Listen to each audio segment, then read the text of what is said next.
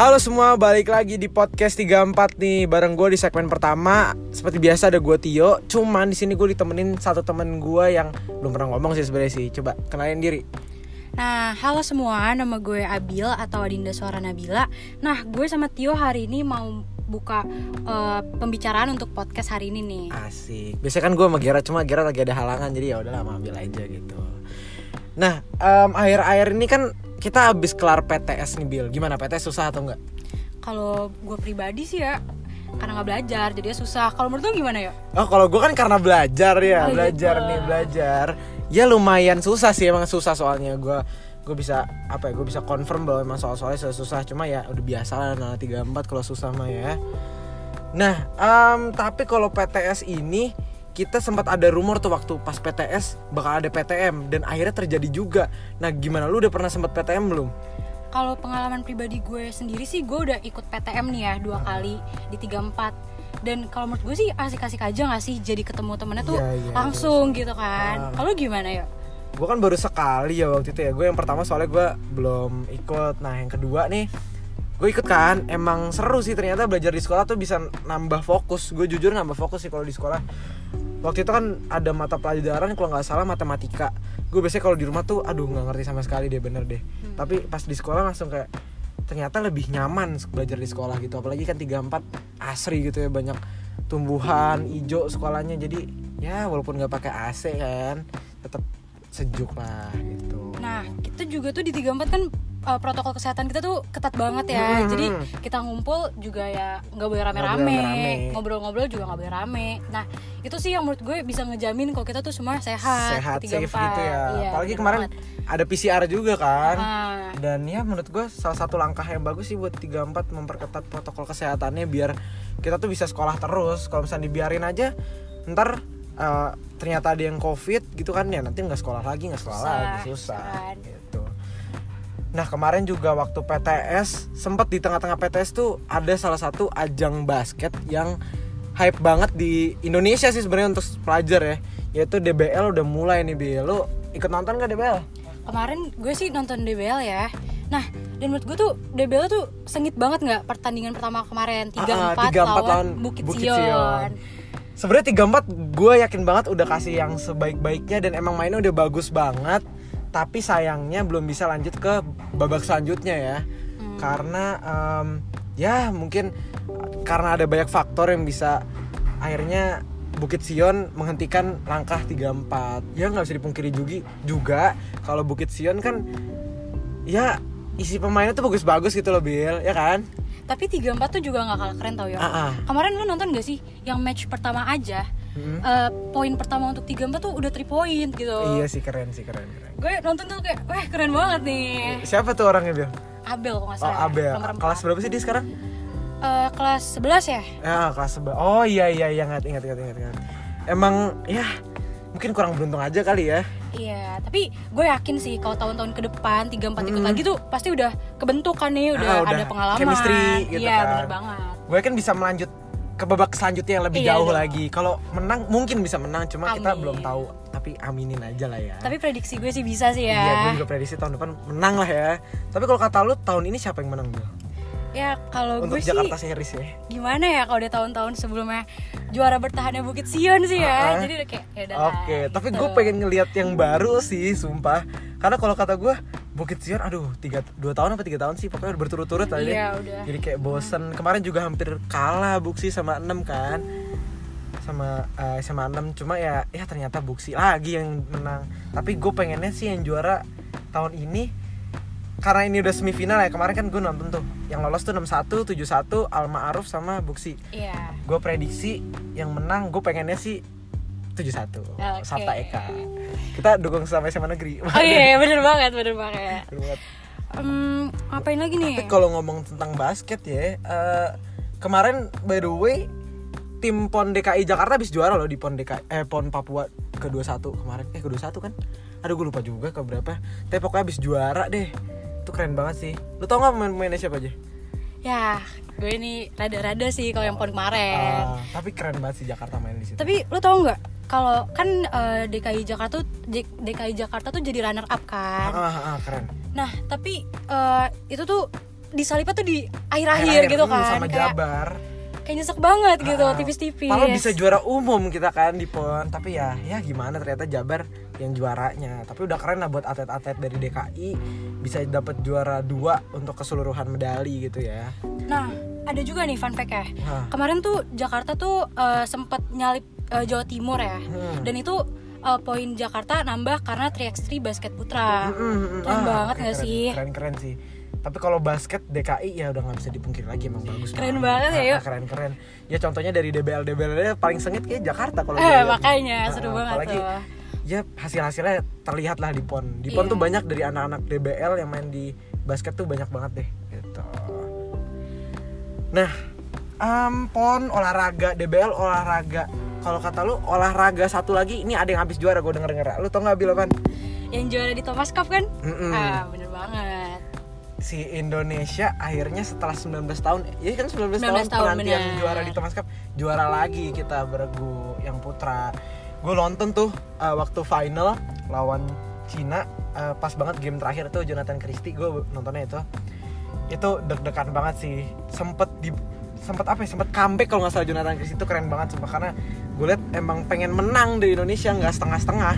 Dan ya ya Indonesia deserve the title lah ya untuk Thomas Cup bener banget bener banget nah untuk Thomas Cup juga tuh eh, ngerasa nggak sih kemarin tuh pas eh, menang langsung snapgram kita Ah, teman-teman kita tuh langsung banyak banget. banyak banget Ah. yang ngucapin menang bangga Congrats. sih pasti sebagai orang bangga Indonesia banget dong cuma ya gue sayangnya waktu itu waktu juara bendera Indonesia nggak bisa dikibarin di Iya, situ sayang banget. karena ya ternyata Indonesia kena sanksi oleh doping dunia lah lembaga doping dunia karena Indonesia nggak mematuhi aturannya bukan karena pakai doping Iya, tapi itu kan juga gara-gara alasan dengan, dengan COVID kan di Indonesia. Ah, karena ya karena covid jadi nggak bisa kekontrol dengan baik laporan dopingnya Iya, betul. lagi diusahain semoga aja kita ke depannya di event-event selanjutnya eh, masalah perdopingan duniawi ini bisa dikelarin lah gitu lah biar nanti bendera Indonesia tuh bisa dikibarin lagi kalau menang Semoga aja nggak sih di Thomas Cup Ah. Thailand 2022 bisa menang lagi. iya amin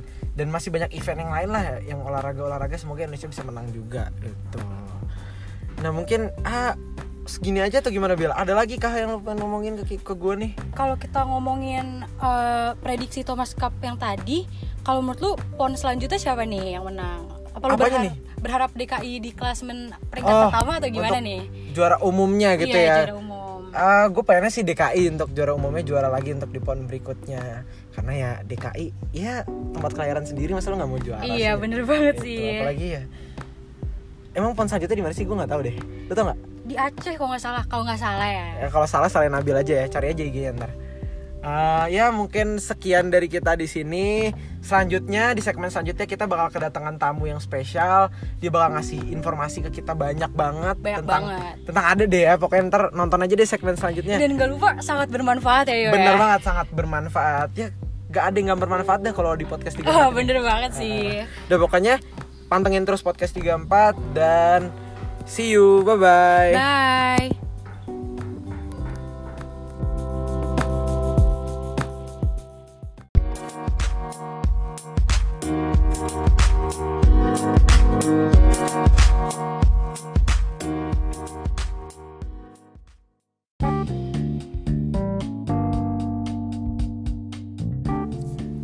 Halo semua, selamat datang di segmen kedua dari Radio 34 Nah hari ini kita kedatangan tamu keren tamu keren tamu keren sini Eh, Co-founder dari Saham Saham, Gembira. Gembira, Asik. Coba kenalin dulu dong, namanya siapa nih? Uh, halo semua, nama gue Valito. Ya, seperti yang dibilang tadi, gue ada salah satu dari co-founder uh, Saham Gembira. Oke, jadi Saham Gembira tuh apa sih? kalau boleh dijelasin dulu deh sedikit Uh, Oke oke, gue jelasin sedikit. Jadi itu sebenarnya Gembira itu adalah komunitas di mana uh, gue sama teman gue nih yang bikin Gembira itu kita tuh merasa bahwa di Indonesia ini nih banyak banget uh, anak-anak dan anak-anak muda terutama sih yang kayak masih belum tahu pentingnya berinvestasi itu apa. Jadi kita buat sebuah komunitas uh, di mana kita kalian nih khususnya anak-anak muda bisa banget nih belajar investasi dari nol sampai kalian praktek gitu. hmm, iya iya Kita bantu jadi Jadi intinya kayak membantu kita investasi gitu ya, ya. membantu kita cari tahu tentang investasi gitu ya pemula-pemula gitu untuk pemula. Dan tapi ngomong-ngomong investasi sebenarnya investasi sendiri itu apa sih Phil? Oke oke. Jadi jadi gue jelasin dikit. Jadi sebenarnya investasi sih bahasa simpel ya nih gue jelasin ya. Jadi tuh misalnya nih kalian tuh punya uang nih terus kayak kalian bingung nih uangnya mau ditaruh di mana terus kalian taruh uang kalian tuh ke sebuah aset investasi atau instrumen investasi istilahnya. Dan kalian tuh punya harapan de- dari uang yang kalian taruh itu tuh bakal ada timbal balik. Jadi tuh investasi eh, investasi simpelnya seperti itu. Kalian naruh uang dengan harapan akan ada timbal balik dari eh, uang yang telah kalian tanam di instrumen investasi tersebut. Kenapa sih?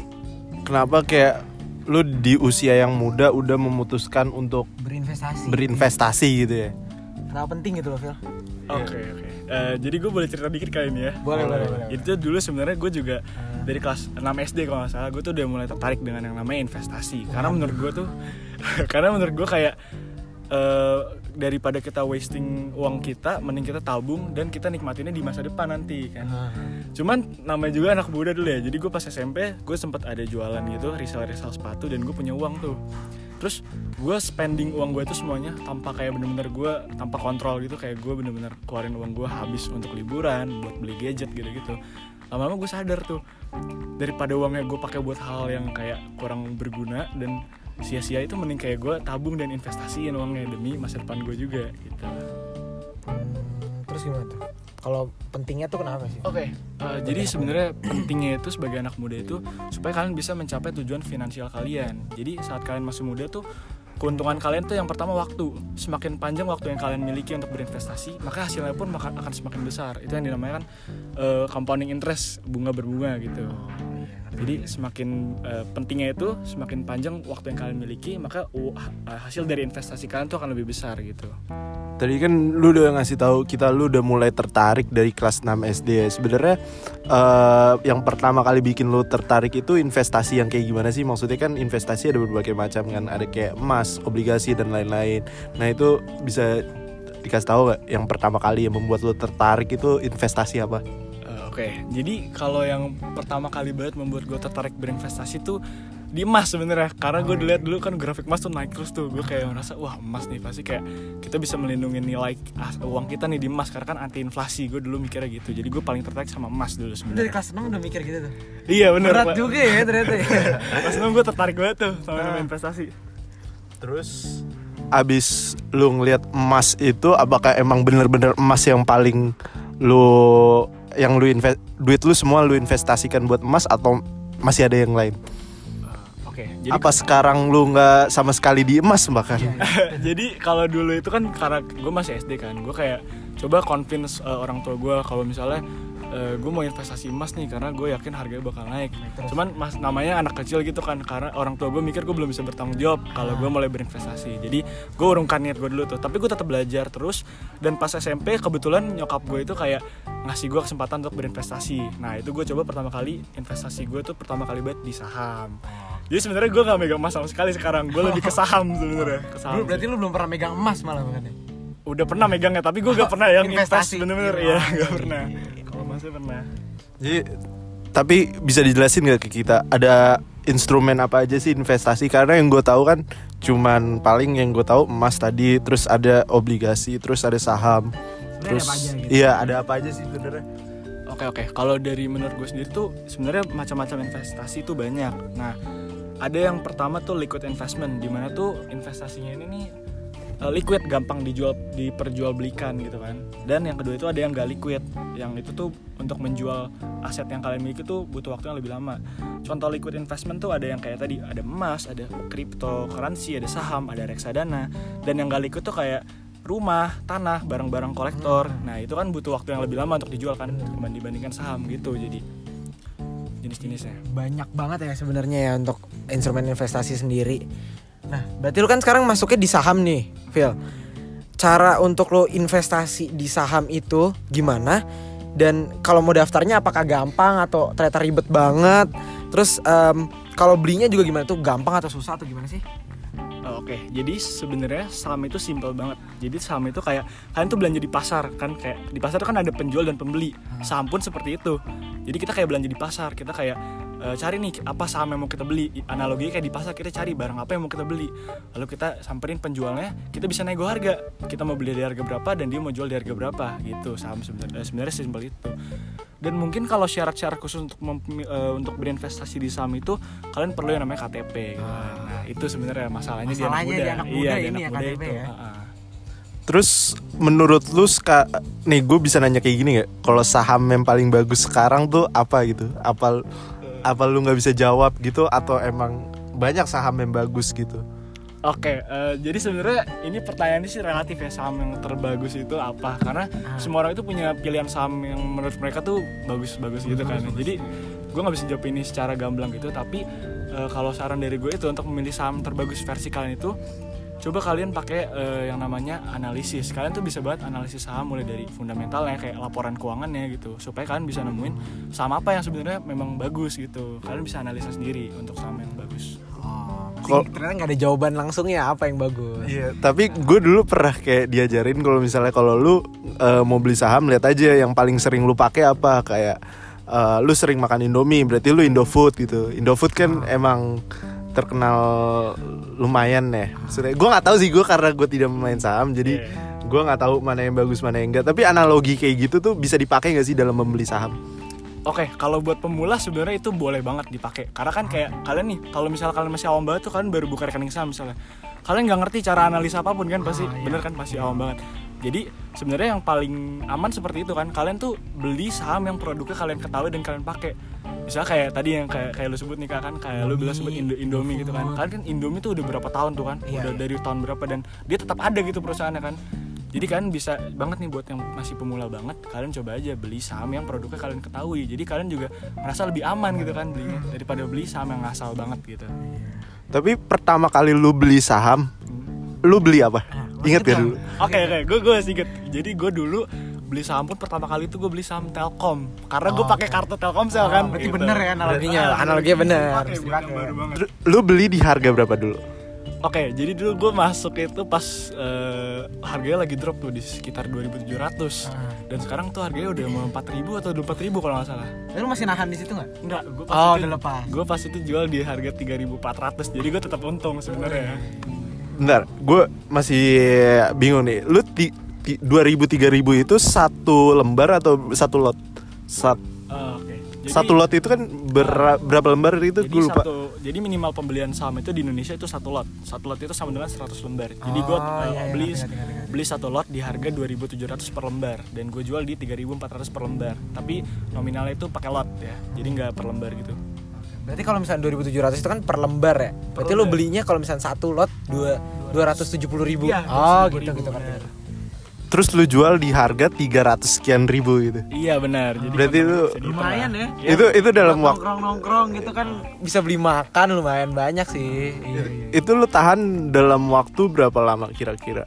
Oke, dulu gue itu tahan saham Telkom tuh sekitar satu bulan doang. Sebenarnya kan kita jadi nggak apa-apain dong, tinggal kayak nunggu sebulan terus kita jual gitu kan. Heeh. Itu lu berarti beli di berapa lot waktu itu?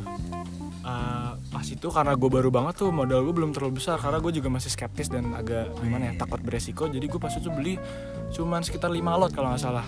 Tapi lumayan dong kalau 5 lot. nah, itu eh, cuman tabungan dikit-dikit aja lah gitu. Untungnya banyak banget tuh kalau gue lihat tuh. Ya, berarti kan lu kira-kira untungnya 100 ribu lu beli tadi satu lot itu untungnya kan 100 ribu berarti lu 500 ribu untungnya. Iya sekitar segitu lah ini sombong banget ya.